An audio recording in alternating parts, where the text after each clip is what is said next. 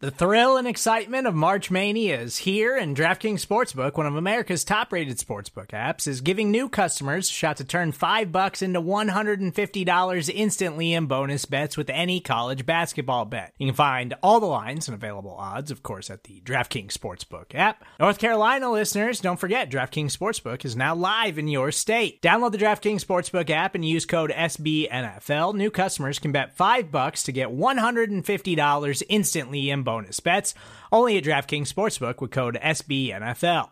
The crown is yours. Gambling problem? Call 1-800-GAMBLER, or in West Virginia, visit www.1800gambler.net. In New York, call 8778-HOPE-NY or text HOPE-NY. In Connecticut, help is available for problem gambling. Call 888-789-7777 or visit ccpg.org.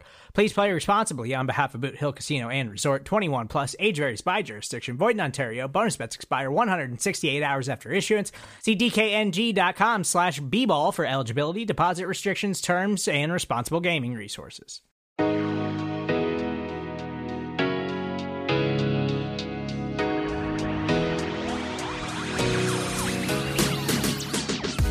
Happy Saturday. Welcome back into the Arrowhead Pride Best of the Week podcast. I am Steven Serta.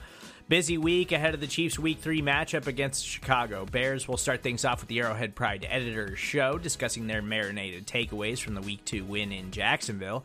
After that, it's the Out of Structure podcast, highlighting Chris Jones' dominant debut and the Chiefs' run game. After that, it's the Great British Chiefs Show, taking our first deep dive at the Chicago Bears. Then we'll take a quick timeout. When we get back, we'll catch up with Chiefs Coast to Coast, giving us a little bit more game preview and the busy, kind of awful week for this Chicago Bears team. After that, we'll wrap things up with Show and BK, discussing what the Chiefs need to do when they have the ball on Sunday to make sure they leave Arrowhead Stadium with the win. That's all coming up on today's Arrowhead Pride Best of the Week.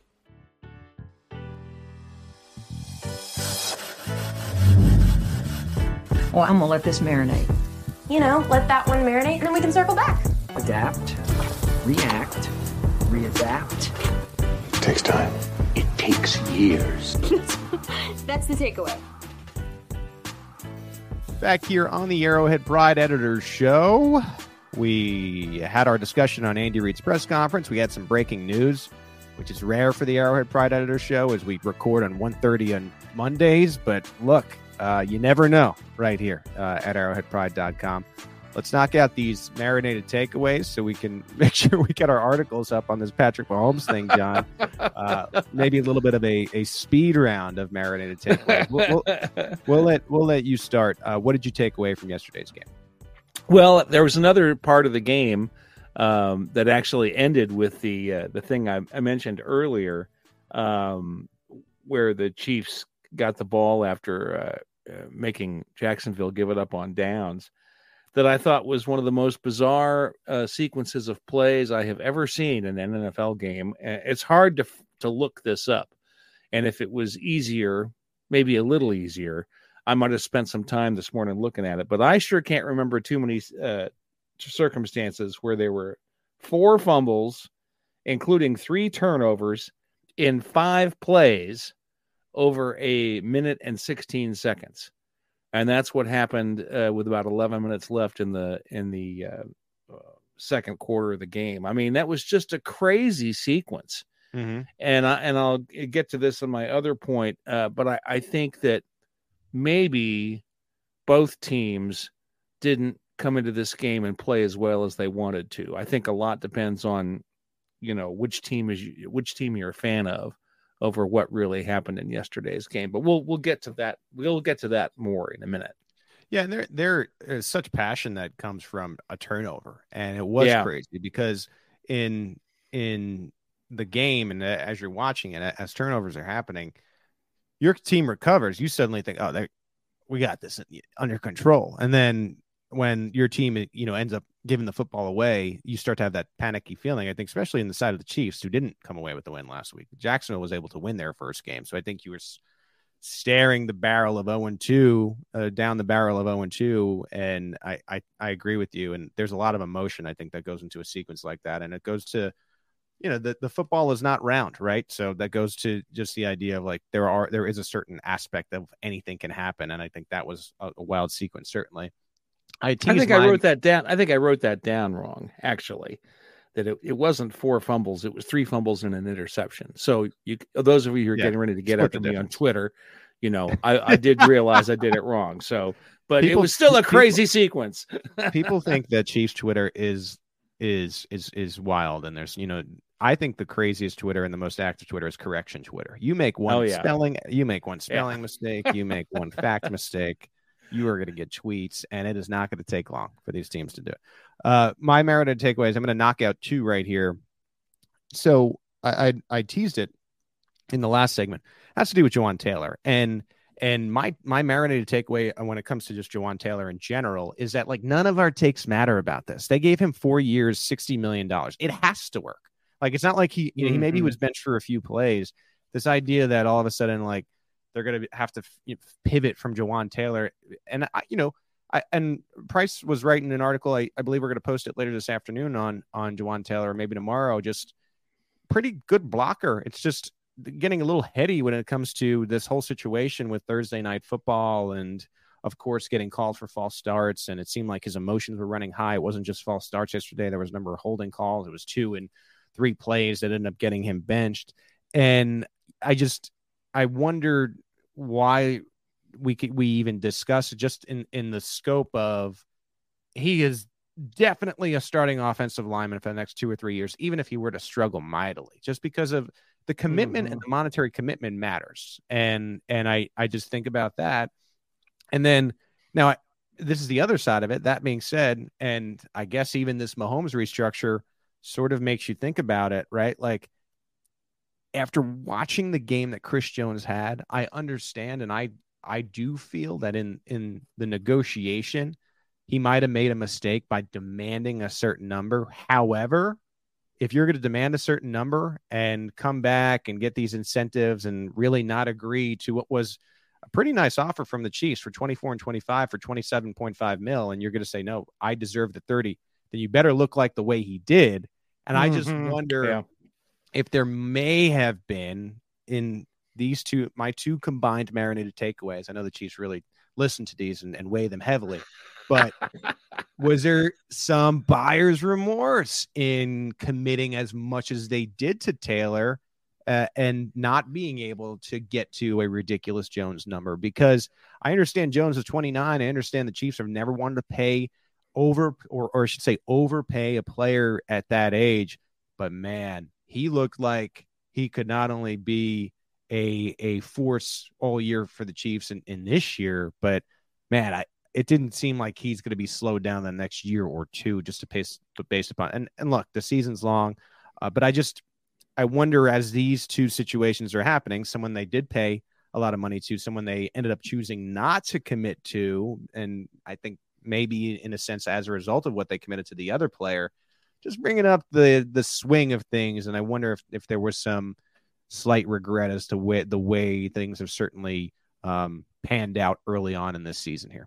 Well, there certainly wasn't any hint of regret in what Andy Reid said about Juwan Taylor. No. He sounded like, this is just a guy in a weird situation, and he made the best of it, but he's a good player. He's a smart player. Well, that's just exactly, that's the pantheon of Andy Reid compliments there. He's a smart player and a good football player. I didn't get any sense that the Chiefs feel that way. And I think it's, you know, this is what people do. They see a game where something bad happens to a player, and they immediately want to project that over the entire career of the player. And that's especially easy to do when the player is going to make $80 million over that 4-year career with the team. But, you know, this is his second game with the team, and he was playing against a team that knows him well and would know how to take advantage of him more than any other team in the NFL. So I think you have to remember that when you get yourself worked up about what happened with Juwan Taylor on Sunday afternoon. You know, the Jaguars are no slouch. Doug Peterson is no slouch as a coach. And I think they knew exactly what to do to get the most they could out of Juwan Taylor's presence on the other side of the line. I think he's going to end up being fine, and we won't care about this so much over time. I think it's worth saying too, like, when the Chiefs go and get somebody in free agency, and pay that much. It's usually someone they believe in like a lot. You saw that with Tyrann Mathieu, you saw with Justin Reed, you saw with Juwan Taylor. So even in this situation, it's kind of a weird situation to start the year. It's not, when I bring this up, it's not like I myself think, hey, the Chiefs made a mistake. But I wonder if some of those thoughts are just out there when you see that they weren't able to pay Chris Jones and he had the game he did, and they did pay Juwan Taylor and he had the game that he did. All right, John. Certainly they're out there outside of the team. Right, exactly. All right, John, what's your next marinated takeaway? Well, I'd like to know what's going on with Joshua Williams and Jaylen Watson. After the first game, we thought, oh, Joshua Williams has landed the job, which is what Dave Merritt said they wanted, was for one of these guys to step up and take that slot cornerback job. And lo and behold, in the first game, Josh Williams got all the snaps as the slot cornerback in that game. And then yesterday, Josh Williams got a chunk of them and Jaylen Watson got a chunk of them. So are we back to, what's the situation going to be? Is Joshua Williams going to be the main guy in the slot? And sometimes when they're playing a particular team, when the matchup works, Jaylen Watson is going to get some of those snaps. That might have been the case yesterday. He had a great game against the Jaguars last year. So maybe that's what it was. So all of this uncertainty continues with these two guys. And so, of course, uncertainty is never a bad thing if you're a defensive coordinator and the offense doesn't know what you're going to do. So maybe this is the way the Chiefs really want it. It's just not what they said. Yeah, Steve Spagnuolo and defensive backs coach Dave Merritt have said that they would like one of these guys to step forward and get the bulk of the snaps. And 2 years later, they're still trying to figure it out as to who they like more. And until they do, they're going to continue with this rotation. I think you saw more of that yesterday. I also thought Jaylen Watson had a nice game with that open field tackle early on. And when you end up only winning by a score, those things end up mattering. And also too was the gunner position that he plays when they punted the ball down to what looked like the 2 yard line, I think it was. So Watson again, didn't play a lot last game, but I think made his presence known in this game. And so we will see what the Chiefs do next game as it continues. This 2 year long rotation continues to persist. My final marinated takeaway here is more about the upcoming schedule. I just think it's funny how we try to predict the season, and look, I love doing it. It's fun. The night they release the schedule, we get on here with about 4 or 5 contributors, John, and we say, well, what is their record going to look like? But as you start to look at this thing and you start to evaluate what the upcoming schedule looks like, it's like, when is the next time the Chiefs are going to play someone over 500? Because they got the Bears next week. They are not. The Jets did not look as good in their second game when some of that adrenaline runs out after losing your quarterback and you have to face the rest of the season with an already failed quarterback. I feel like it might end up losing some games. They could be under 500. The Minnesota Vikings are under 500. The Denver Broncos are under 500. Those are two teams that you see over the next couple of weeks. The LA Chargers also under 500. The next time the Chiefs, to me, will face a definite team above 500 is week 9. And when you're facing teams like that, you probably should win all the games. So we'll see if the Chiefs do, but 6 games. Their next 6 games are opponents that should be under 500 by my estimation before they would then face the Miami Dolphins, presumably at 7-1. Of course, that includes 3 division games, and usually you throw out the record in 3 division games, and I'm probably jinxing something there. But I just think it's funny how sometimes we think that the schedule is going to be a certain way, and then suddenly here you are 2 weeks in, 10 days into the NFL season, and everything has already changed.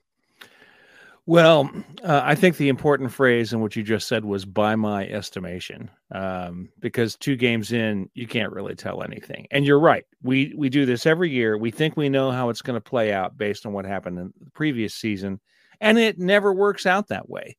There's always teams that did well the previous year that suddenly don't do well, and vice versa. And 2 games in, we can't really tell which teams they are. We might have an idea. A team that's 0-2 right now probably is going to be a sub-500 team by the time they play the Chiefs. But we really don't have a clear idea of which teams are good and which are bad until we're at least 4 games into the season. So I'm going to be a little more cautious about deciding which games are going to be tough for the Chiefs until we get to at least 4 weeks into the season. But you're not wrong. You're not wrong. You're going the right way with what we've seen so far. I can say with confidence, and maybe I'll regret this when we do our next editor show, John, but the Bears seem to be in shambles. Yeah, they do. I think if there's ever a get right opportunity for the Chiefs offense, it's this upcoming week against the Bears. But anyway, and that's always dangerous to make statements like that, as you know. So I know. I wonder what their spread. I guess you have the spread on our site, so we'll get to that next. But what is your final marinated takeaway? I want to extend a little bit what I said on my first one, that so much depends on your perspective. Like Obi-Wan Kenobi said, you're going to learn, young Luke, that a great deal matters about your point of view. I didn't quote it correctly, but that's the idea here. You know, I'm sure that there are Jacksonville fans today who are saying, our offense just looked terrible. But here in Kansas City, we're talking about how good our defense was, and vice versa. You know, we're saying the offense looked awful, but in Jacksonville, they're saying, oh, man, the defense was terrific yesterday against that great Chiefs offense. So much depends on your point of view about this stuff. But I'll give you an example of what I'm talking about here. We're going to look at statistics. Let me find the right down. I changed this somehow. So I'll have to do it from memory. The Chiefs and the Jaguars were both about 30% on third down, but the Chiefs were perfect on fourth down, while the Jaguars were 0-2 on fourth down. And that turned out to be a big point in this game, that the Chiefs were able to convert a couple of fourth downs in this game. One of them on the drive we talked about before that gave them their first touchdown in the game. And then the other thing was that the Chiefs were 2-4 in the red zone, which is not great, but it's passable. And the Jaguars were 0-3 in the red zone. Now, as Chiefs fans, we're going to look at this and say, well, it's because the Chiefs defense was great. Well, yeah, the Chiefs defense made some plays in important moments that kept the Jaguars from scoring in a number of circumstances. But it's also true that there were at least three occasions in yesterday's game where Jaguars receivers had their hands on footballs but didn't get their feet in bounds in the end zone. And if any one of those plays had turned out differently, we might be looking at an entirely different game. And that isn't about the defense. That's about the wide receivers and the quarterbacks and you know, paying attention to what they're doing. So much of this depends on perspective. And I'm a little hesitant to say the offense is in real bad shape. As I noted before, there was that 150-yard drive where they got through a whole lot of problems and still managed to put points on the board. And you've got to have a good offense to do that. And I think also that the Jacksonville defense was there to play also. And I think they had something to do with what happened with the Chiefs offense on Sunday. This was a real chance to at least get back to even, and then obviously hopefully take a step forward this coming week. Big step forward for the defense again. Lots to talk about here. Where do you want to start, Ron? Well, shoot. I mean, I guess it is important that we talk about Chris Jones. He's back. He was back. He came back into the fold and dominated. That was so fun to see him get back at it. And you know, honestly, I like how the Chiefs just let him loose. They didn't. You know, they did. They'd obviously, you know, that's something they would do maybe if he was, you know, just in full game mode, you know, full game shape, I would say. But on most of his third downs, what they did was lined him up as an edge rusher over the rookie right tackle, who I love, Anton Harrison. He was a guy I was touting for the Chiefs as their future left tackle in the draft, but, you know, not someone that maybe in his second game of his career would have much of a chance against Chris Jones individually. And the Jaguars didn't do much help in terms of chip in terms of, And the Chiefs did a good job of occupying the right guard a lot of times with a inside rusher too, and leaving him isolated. But yeah, I liked how they just said, look, you know, you haven't had much practice, you haven't done much. We're just going to make it simple for you. You're going to play a rookie, you're going to go over a rookie one-on-one, and you're going to beat the crap out of him. And that's what happened. And it was really fun to see. Stags, how'd you feel seeing Chris Jones back in the fold? Oh, it was awesome. And I also loved how it opens things up for other guys. I mean, you saw the first sack of the game went to Karlaftis and Dana. Is that right? Oh, yeah. It was Dana, yeah. Two guys split the sack because Chris Jones flushed him forward, because Chris Jones was living in the backfield. It really opened things up for other guys. You could tell the difference in the pressure. It was noticeable. It wasn't just that Chris Jones was getting through, is that he really draws that extra attention and really disrupts the pocket in ways that makes it easier for everybody else to get home. So that was phenomenal to see. It wasn't just the defensive line, though. I thought the linebackers played a really solid game. You got pressure coming from those linebackers that we hadn't really expected, or maybe we'd been asking for years, can we get a linebacker that can rush the passer, maybe from that Sam position? And Ron, you pointed out, I think we may have one. Yeah, no, Stags, you have been, we both have been, we've been on this podcast saying the rush linebacker, it'd be just such a fun wrinkle, right? We've seen them attempt it with guys over the years. And we kind of said it, when they drafted Leo Chenal, that he has a chance to do it, right? We saw him up on the line of scrimmage at a little bit at Wisconsin, looking good, taking on blockers at the line of scrimmage and kind of rushing, using the right technique. And what do you know? We kind of unleash him week two.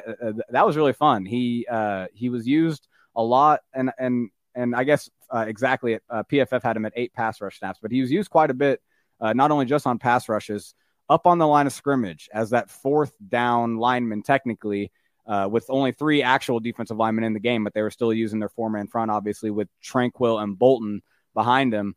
And Chenal was great in the run game. He had athleticism to get to the sideline, but also be stout, holding up on the edge. But also, man, I tweeted it out. So go check it out if you haven't seen it. He just looks natural as a pass rusher. Really good job of converting speed to power and bull rushing Anton Harrison into Trevor Lawrence's lap on one particular play. Overall, he had 4 pressures and 8 snaps. Stags, is that good? That's wild. It was the third most on the team.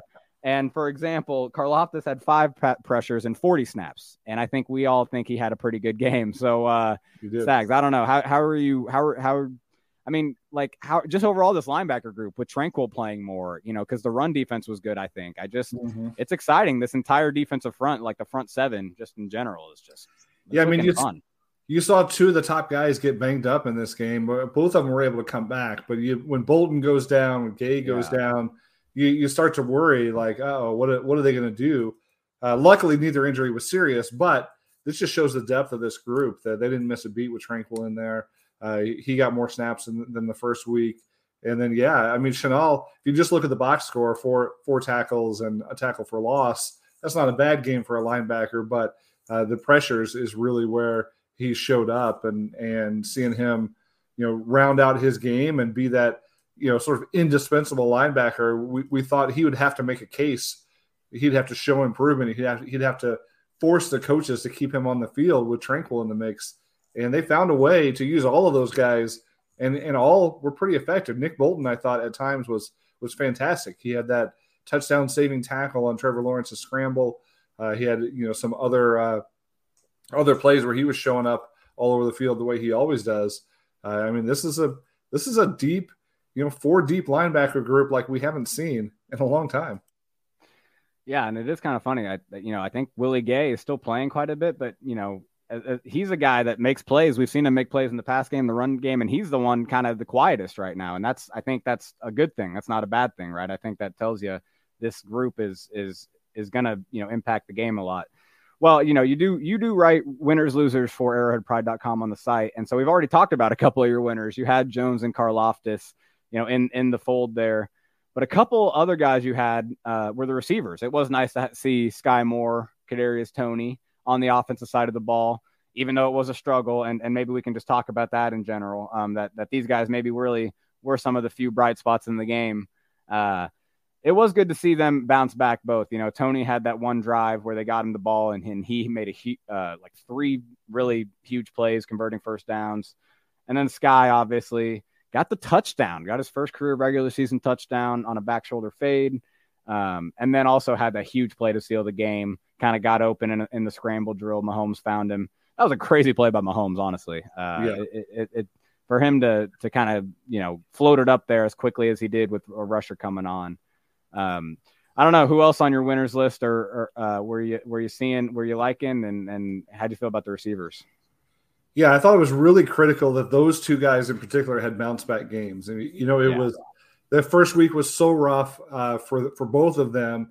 And they're so important to this team going forward. There's no way this offense can be what it should be if both of those guys are complete and total failures in a given year. So to see them bounce back, to see them catch the ball, Toney was efficient. You're right. He caught all five of his targets this week, 35 yards total. So not a huge performance statistically, but, you know, to lead the team in receptions and to be that efficient, I thought was a huge step in the right direction.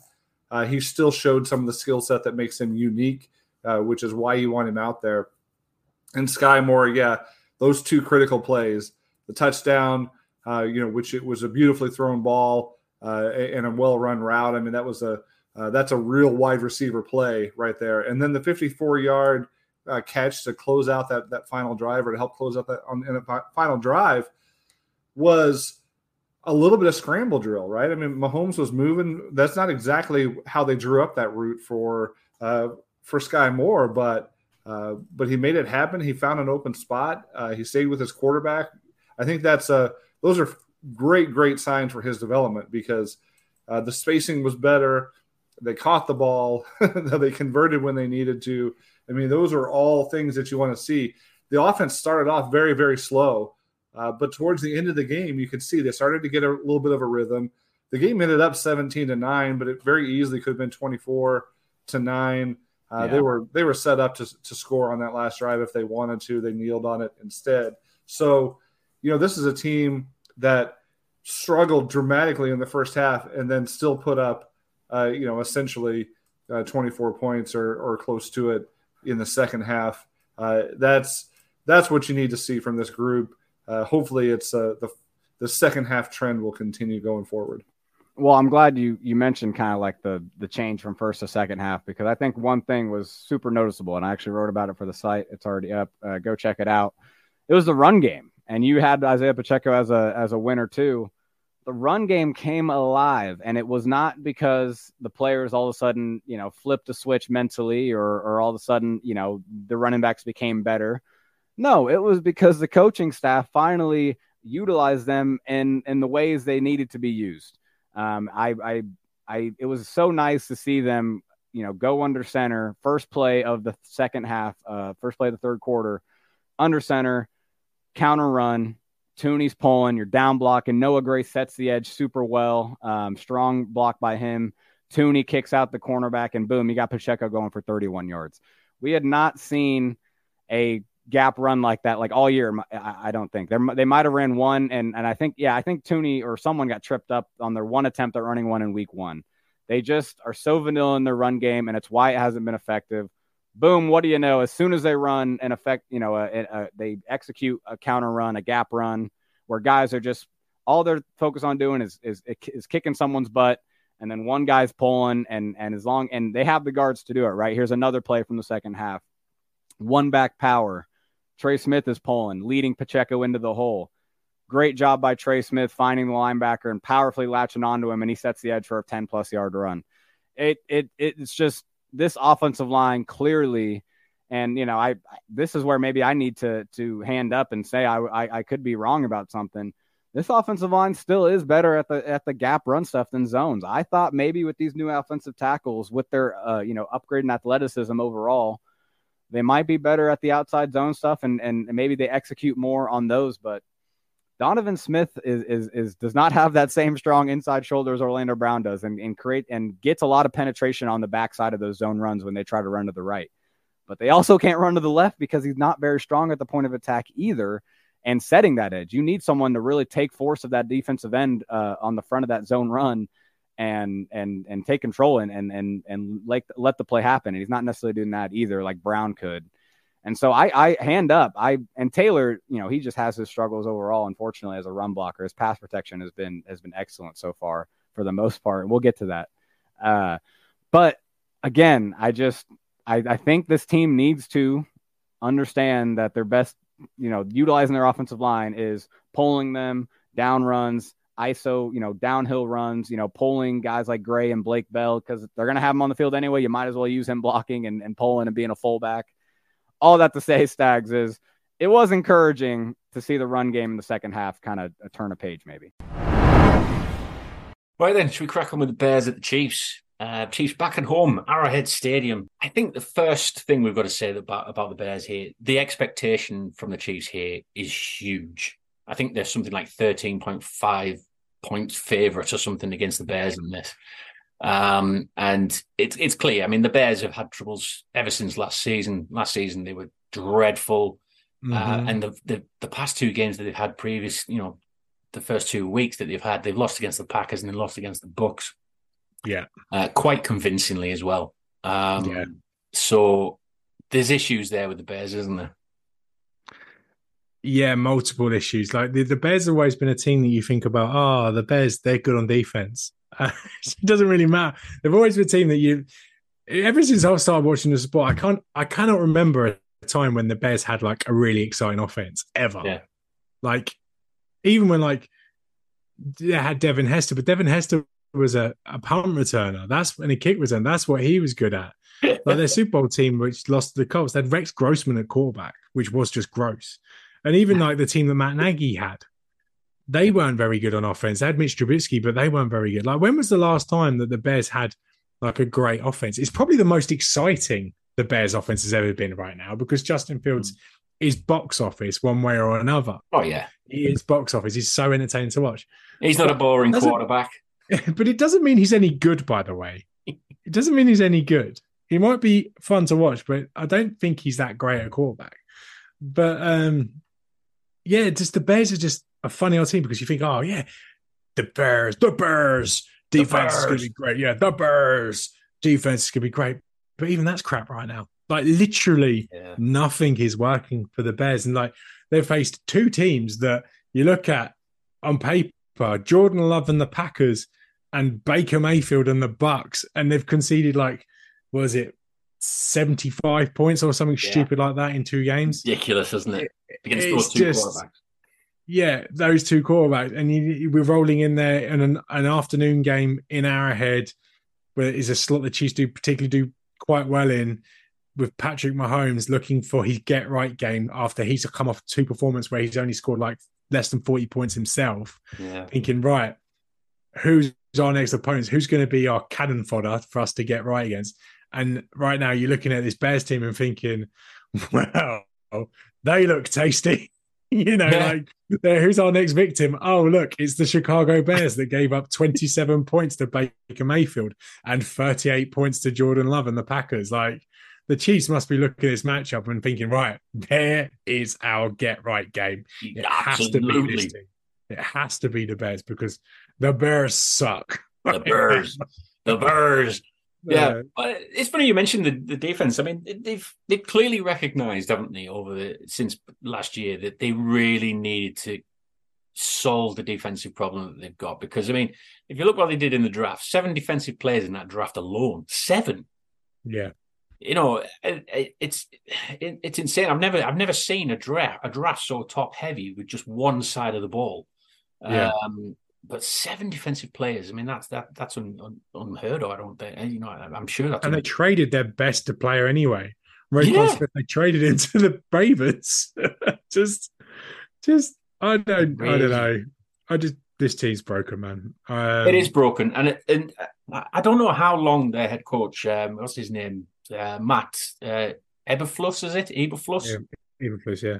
You know, he's 3-16. Sorry, he's 3-16 now in his second year as being the head coach. And I mean, there's only going to be a certain amount of time before they go, do you know what? It's just not working. This. I mean, if you've tried plugging the gaps that you needed in, obviously in the defensive side with a draft heavy, you know. defense that was draft heavy, and you've tried plugging in a few veterans in there as well. There's about 5 defensive veterans, I think, out of all of those that were added to it.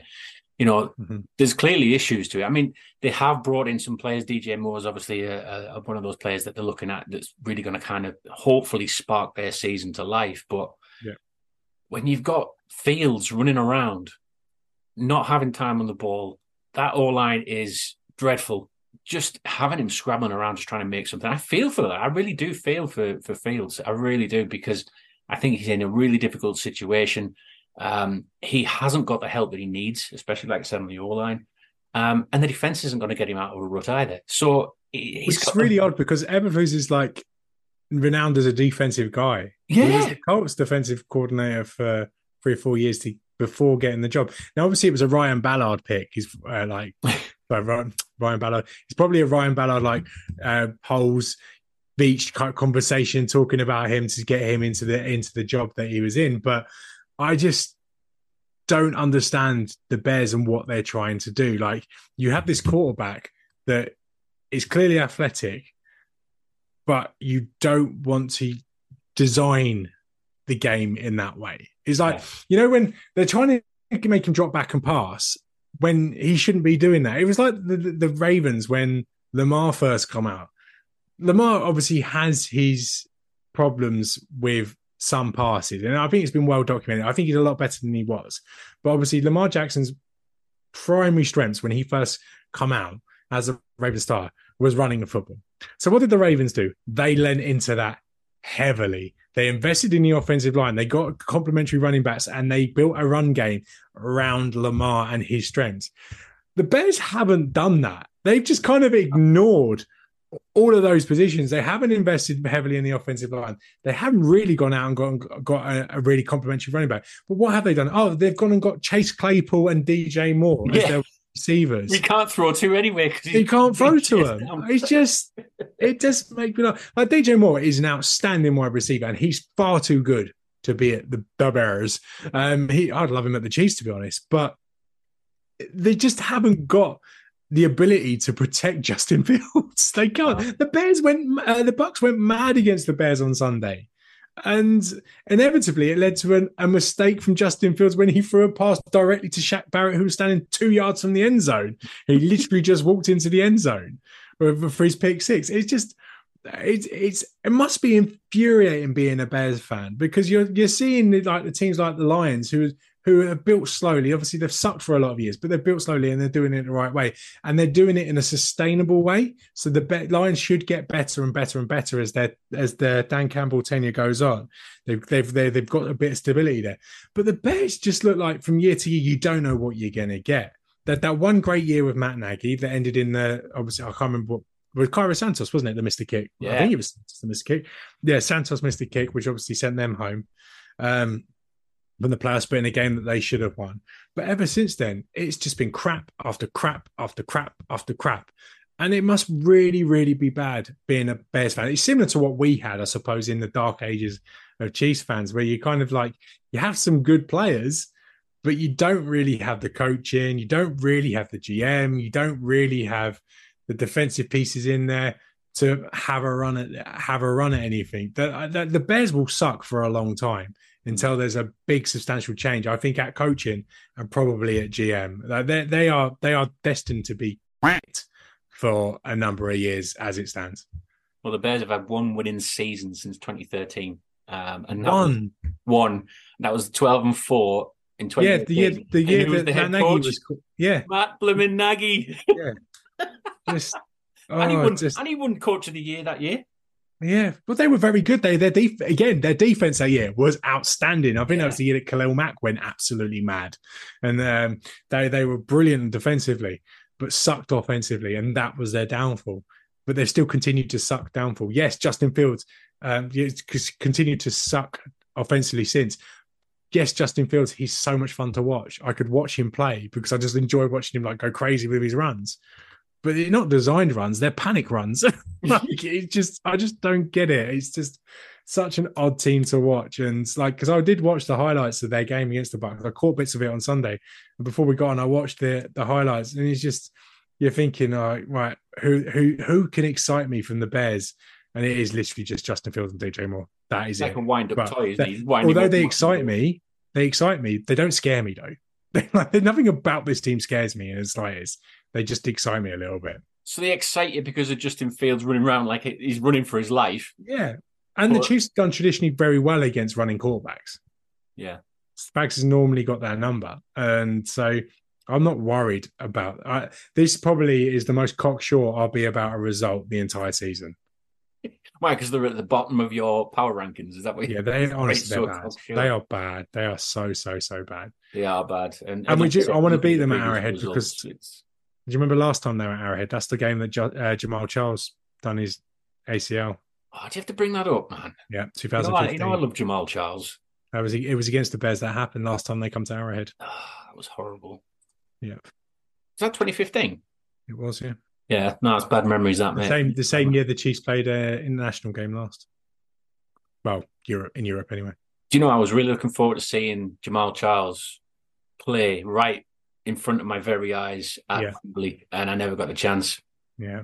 That was heartbreaking for me, that. But anyway, enough about me. Right, okay. What about predictions? The Chiefs are going to get back on track this week. Yeah. I kind of hope that the Chiefs get on track and then like force the issue a little bit, because we've seen in the past where the Chiefs get ahead and they kind of like go into this conservatism and like, you know, just like, oh, run, right, draw out the clock. I kind of hope if the Chiefs get hot, they kind of ride it out a little bit and just keep pushing the envelope, like pass to Justin Ross, pass to Sky Moore, pass to Toney, keep these wide receivers, get a little bit of confidence. At the end of the day, last 2 weeks have been a disaster offensively. Treat this as an additional training camp if you do get a big lead. Keep pushing. So yeah, don't treat it like a mercy rule. Don't do it. Exactly. Just keep scoring. So I do think the Chiefs put up 40 points this weekend. I do think 40 points. Nice. I'm gonna say 41-13 to the Chiefs. Wow, generous to the Bears there. Yeah. You're going soft in your old age, Tom. Yeah. I've gone Chiefs 38, and I've actually changed my prediction for the Bears. I actually put down 7, thinking they were going to get a touchdown, and I'm going to go 6. Wow. So, 2 field goals, I think. I don't think the Bears get anywhere near the end zone for the Chiefs. So 38-6 for me. Hey, this is Scott Galloway, author, professor, entrepreneur, and most importantly, host of the Prop G podcast. We got a special series running on right now called The Future of Work, where I answer all your questions on, surprise, the future of work. Questions including, what are we missing when we work remotely? Or how do we handle work-life balance when a major opportunity comes knocking? From the provocative to the technical, we're offering insights you won't want to miss. So tune in to The Future of Work, a Prop G Pod special sponsored by Canva. You can find it on the Prop G Pod wherever you get your podcasts. That's enough of that. Let's hop back into football and preview week 3. Stop it. You can't do this. You can't escape. You can't make these plays. You can't make these throws. Come on, give us a sneak preview. Chiefs preview.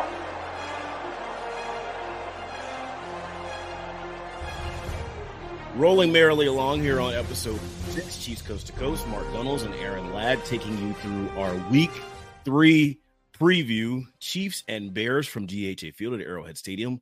It is a 3:25 kick, 3:05. It's in the afternoon window. 3:25 your time. Yeah. 3:25. Wonderful. Let's talk about the injuries here, because what a lengthy injury list it was for the Chiefs here on Wednesday, first day of practice for the defending champs. And 5 key players did not participate. Nick Bolton is dealing with an ankle injury, as is linebacker Willie Gay, who was out with a quad. Richie James seems to be the most serious injury of the group.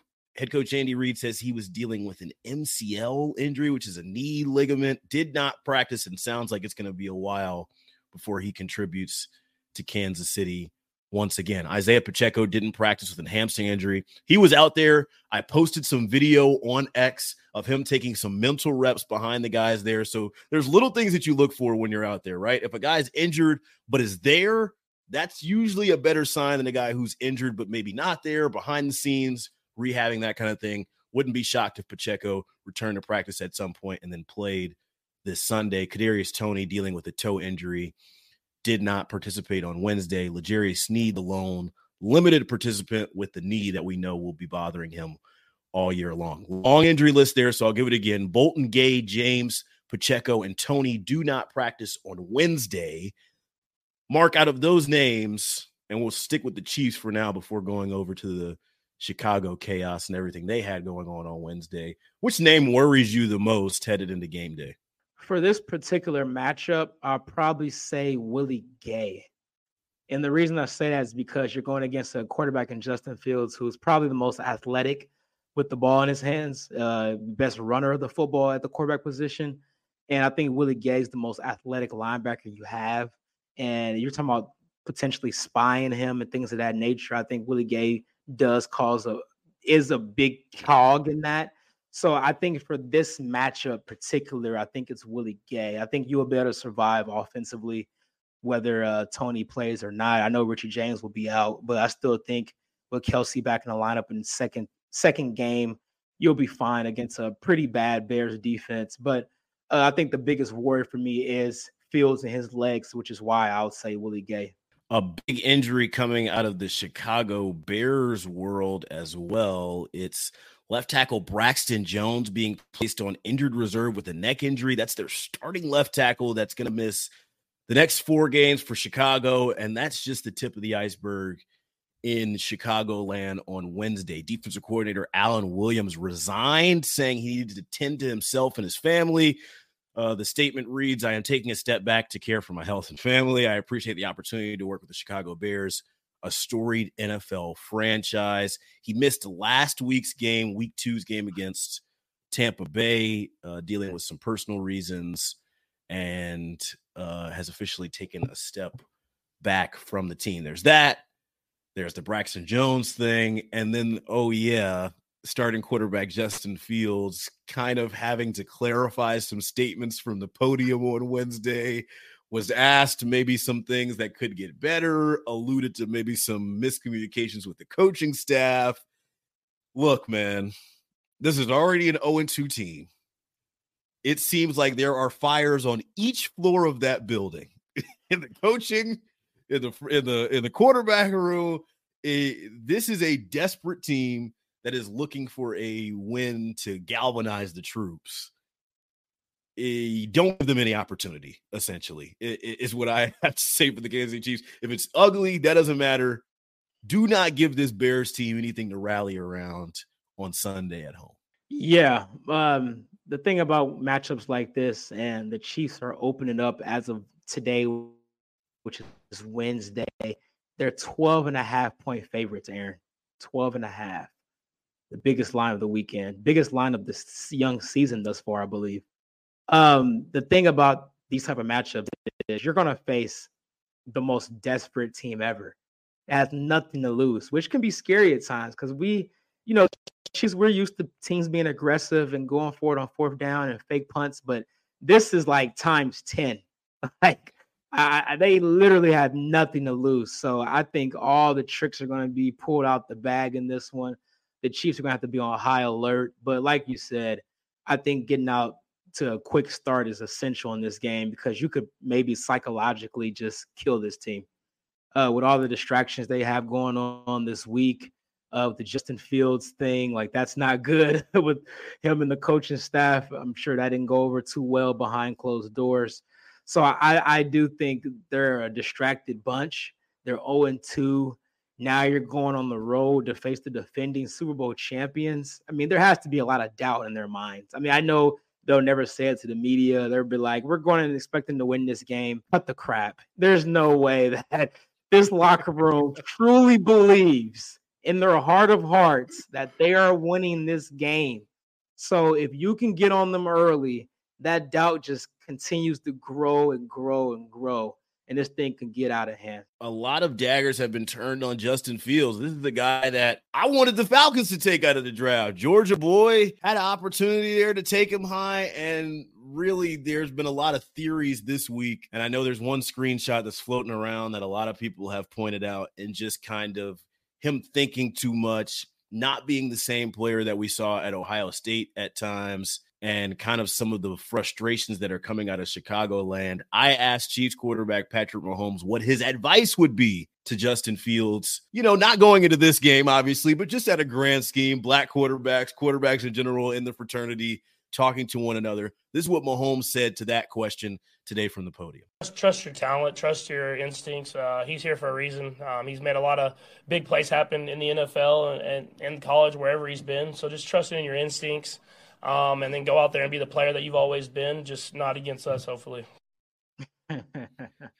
I don't think that he's going to be that player. And I know one of the theories I heard specifically, I'll bring this on, Mike, is that, you know, the new Bears coaching staff is trying to make Justin Fields something that he's not, which is a pocket passer. We think Justin Fields, we think dynamic plays on the outside, making plays with his legs. Andy Reid even called him today, quite possibly the fastest player on the field when these two teams match up.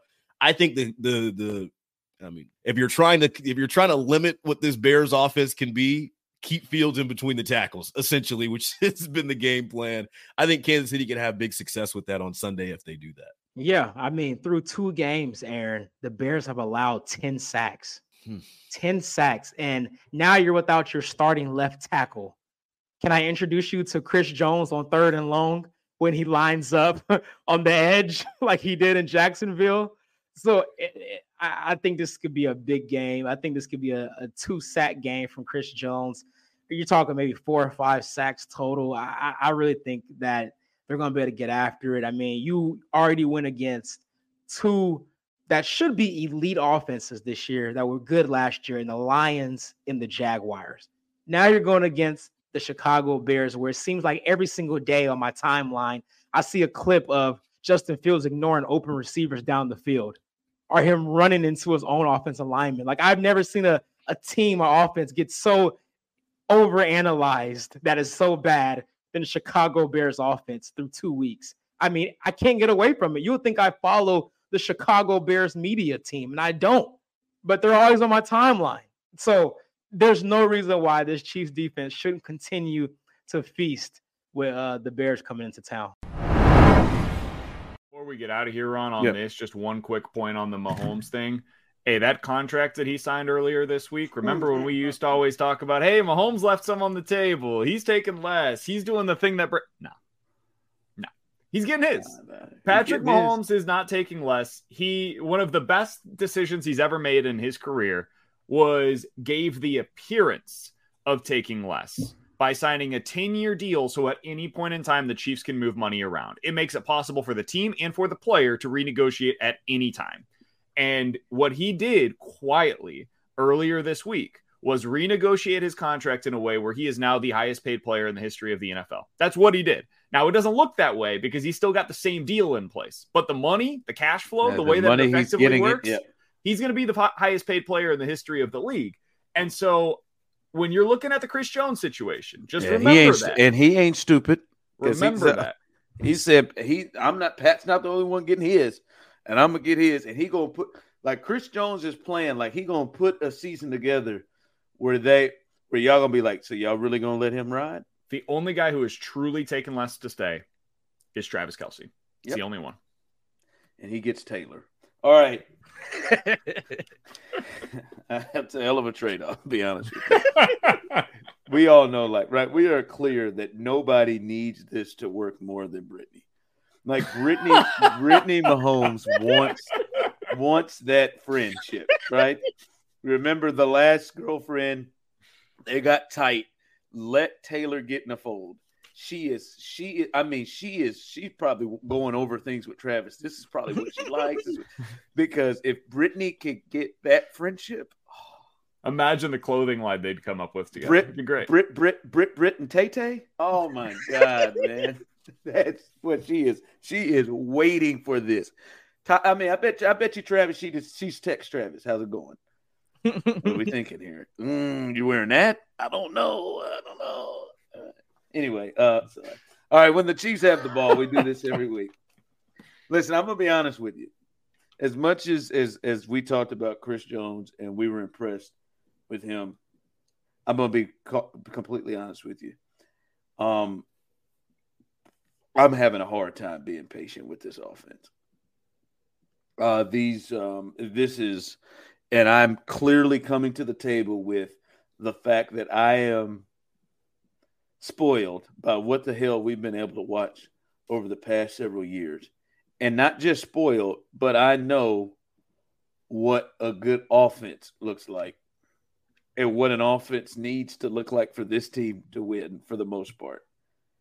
And they're not even playing like Alex Smith offenses at this point, right? And it is so frustrating. I have watched the first half from the Jacksonville game three times, and it is Thursday, and we're recording this. I've watched it three times. That first half was the most disjointed, the worst I've seen in the Andy Mahomes era. They just couldn't do anything. They couldn't run the ball. They didn't refuse to, like forgot to. They ran it for 4 yards on the first play, and I don't know the next time they did. And everyone looked off, can't complete it. It was just penalties up and down the thing. It was just so bad. Now, they found something at the end of the half, and then they found something with more ball control. But, the big play stuff, forget about it. They look like they are struggling, and I know that we need to be patient with this wide receiver group. And I know we need to be patient and understand that Travis is not 100% yet. We have to be patient with two tackles. And we talked about all the questions that they have, but I need to see a healthy step this week, fellas. I got to see something something where it's like, okay, all right, now I feel better. 'Cause that 17, that was just a fight to try to get to it. So I would be talking very differently this week. It's not about how long it's been so far in the season, but it's about the opponent for me. If they were playing at New York this week and then at home against Chicago next week, I would still have a week of patience because the Jets defense is excellent. And them holding the Chiefs to, 20, 24 points, that wouldn't be surprising, nor would it be alarming. Getting held to 20, 24 points against this Bears defense, having your passing offense struggle against them, that is a problem. Here's what we've seen so far against the Chicago Bears. The Green Bay Packers completed 15 passes for 245 yards with Jordan Love at quarterback, and their leading pass catchers that day were Aaron Jones, Luke Musgrave, Jaden Reed, and Romeo Doubs. The casual sports fan doesn't know who three of those four names are that I just read off, and they absolutely shredded them through the air. The Tampa Bay Buccaneers, with Baker Mayfield at quarterback, just threw for 315 yards and nearly 10 yards per attempt against this Bears defense last week. I don't care who your wide receivers are. I don't care who your quarterback is. If they are competent, and I just mean competent, they should have a field day against this Chicago Bears defense. So this is one of those games where you should be able to go out there and kind of have your way. You don't need to be as dominant as you were in, 2018, 2019. You don't have to be that team again, but you got to be pretty darn good. We should see some signs of, okay, things are starting to come together when you're going up against this porous of a defense. I see it kind of from both sides, though. This is the best matchup you could possibly have for a struggling offense for the Kansas City Chiefs. I don't think there's a better matchup you could have in the NFL. They have no pass rush. Their secondary looks like it is one of the absolute worst secondaries in all of football. But then we've seen this Chiefs team play down to competition over and over and over again. And so it still makes me hesitant. Are they going to shoot themselves in the foot? Is there going to be lazy mistakes? And the Chiefs got a long injury report this week. Is that going to cause some issues in special teams or other small areas like that? I'm still questionable about all of it, but I still think they could do all of that. And this Bears defense is so bad, they could turn the football over three times and still win by 21 points. That's how bad this Bears defense is. So if they don't do it against this team, and I totally agree with BK, next week against the Jets, that's a different ball game. That defense is spectacular. That defense is special. If you don't do it against this team, even if you have a bad game and you're falling flat, Patrick Mahomes should make this look easy. His pass catcher should make this look easy, and they should dominate. So I'm going to feel pretty bad coming out of this game if the offense puts up 21 points and has 3 or 4 turnovers and they just don't look very efficient at all. Listen, I just need a healthy step. That's it. Like I'm trying to be patient. I really am. But this is a right. Am I off? Like the Chiefs' offense, as we know, would put 35 on this team in three quarters. Like and I mean it would. And I'm not even talking about the Tyreek led ones. I mean last year they put 35 on this team, like it was nothing. And man, it is hard to see this offense, what we've seen the first 2 weeks, put three on anybody. I mean, anything starting with a three, right, on anybody. But they got to. Like, I mean, I understand it's a long league, but I'd be like, hey, man, like this team gonna win a Super Bowl?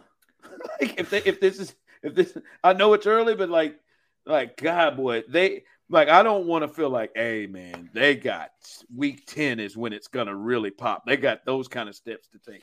Like, to me, I want to see – and that's the other thing. It's like the big play ability, like the chunk play ability. I desperately want to see more of that. I remember crossing my fingers that Justin Watson could catch one of these balls down the field. And that, like, the chunk 20-plus yard plays, which they used to get at will.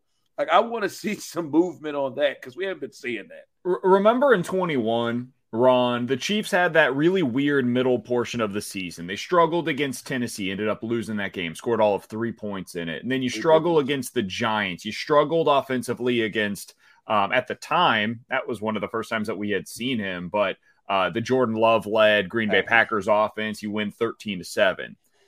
And we're all sitting here kind of wondering, like, this offense going to get it back on track? And if it is, it better happen against the Raiders, because this is the kind of defense that they typically are able to get right against. And they did. That was the game where they just went absolutely crazy offensively. Ended up putting up 41 points. Mahomes throws for 400. Everything's fixed. We're all good, right? That's what this should be. That's the kind of game that you should have against this kind of a Bears defense. They should be your slump buster the way that the Raiders were in 21. Yeah, you hope so. Can you name anyone on the Bears defensive line besides Yannick Ngakoue? Man. I don't know. You don't need to. You don't need to know who any of them are. That's the point. That's how bad their defensive line is. Can I be honest? Until you just said it, I forgot that Yannick Ngakoue was on the Bears defensive line. Yeah, that's care. Where we're at. I don't care to. I like Brisker. But he's in the secondary. He's the only guy in their secondary. Eddie Jackson's not even healthy. He hasn't even been playing. What's his name? Johnson? The corner. Jaylen. Not bad. Jalen's not bad. But no, man, I don't care. I just like for that team, but like with that team, I remember that. Like that team, I was still not really worried because they've got Tyreek, they had Kelsey, they had that offensive line. Like you just knew like you ain't gonna hold them down. This crew here, man, you don't know. Like, you don't know. And I don't know, but I think one thing, it's almost some build on things, right, from this past week. That's what I'm saying, healthy steps, right? I think Pacheco is someone to build on. Like, what he did, getting him the ball in the second half, and I will be damned if we're going to go short yardage and get all creative again after that just kept working. Can we do that? Can we do that? Shout out to my guy Rocky. He runs angry. Huh. Yeah, shout out to him. Yeah, give him the ball in short yardage. But there's a build there in the run game where let's just not start this sucker, in the second half. Like let's build upon Pacheco and give him the ball in the run game. Let's hope he's as healthy as he can be in that game. And then Sky Moore. Sky Moore had a big game, as we talked about at the start of the show. But. Like, okay, let's not just make that a one. Like, let's continue. Like, if Kadarius Toney plays, the little moments he had, you got to see him in his strong. So let's build off of what those guys did. Like that, hey, is that the best way to get him the ball? That back shoulder throw, or that is that something they're gonna do more of? Because that looked really fluid and good. But they just need to build off of some of these parts offensively. I think part of what we saw last week is they just picked who their wide receivers were. Like I know when you look at the box score and you see the way that they distributed the ball around, it looks like they were just playing everybody, right? But that wasn't really the case. I mean, you look at the snap shares for last week. Marquez Valdez-Scantling played 42 of the 48 snaps. You had Sky Moore out there for 33 of them. Justin Watson was actually their number 3 wide receiver last week with 28 snaps. And then after that, you got to go all the way down to Kadarius Toney, who played 15 snaps last week. He was barely on the field, got 5 receptions on those 15 snaps, but was barely out there. Rashee Rice only played 7 snaps, man. Richie James, 3. Like, you're not getting these other wide receivers on the field as often. And I think that was an important step for them, because in week one, I think they were almost cycling through too many of these guys. They were trying to get too much of a rotation going, and nobody was able to get in a rhythm as a result of that. I think last week you saw Sky start to get into a little bit of a rhythm, but we've seen that before, whether it's with him or other guys where you can have a one-off. Every wide receiver that is capable can go out there and have one game where you look really good.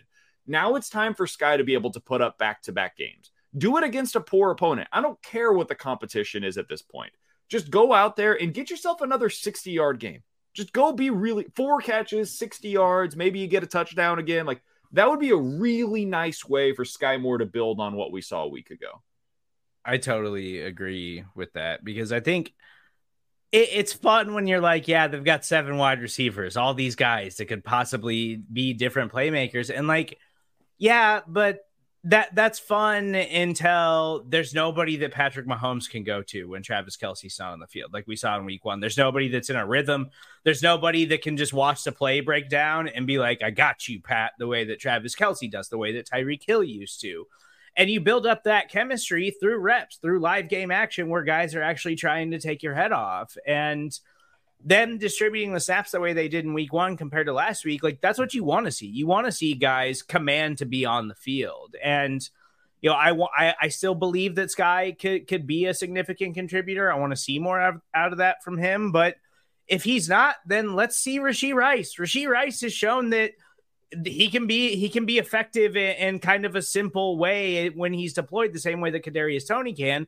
He's a big yak guy. He's explosive, and he's shown some ability there. So like, I want to see those guys. I still want to see if Justin Ross can turn into anything, but they need guys who deserve to be on the field and guys who can go out and make plays. And we haven't seen any of that really yet. And that goes into a part of what we talked about before, the patience of finding out the combinations. All right. They just got, and we've said this, I think they're more talented and obviously more experienced than last year's receiving core. It's now finding out who it is that it's going to be. And kind of sneaking this in too, before we go to when the Jags have the ball today, Travis said he feels 100% and is not even thinking about the knee. All right. Like, you could clearly see he wasn't himself. And by the way, man, hey man, I hope he lets that damn stash thing go. I mean, he looks angry. He's playing the way Deshaun Watson looks. Like, so I'm just saying, Deshaun looks angry. He looks like he's not happy. Like, he's just not happy playing. That's the way Travis. Okay, that's the way Travis looked in Sunday's game, just angry the whole way. I hope to see the joy out of Travis and shave that stupid mustache off. That's not working, and Taylor doesn't like it. So shave that thing off. So, but it'd be nice to see what if he's feeling better and he can be a big part of this.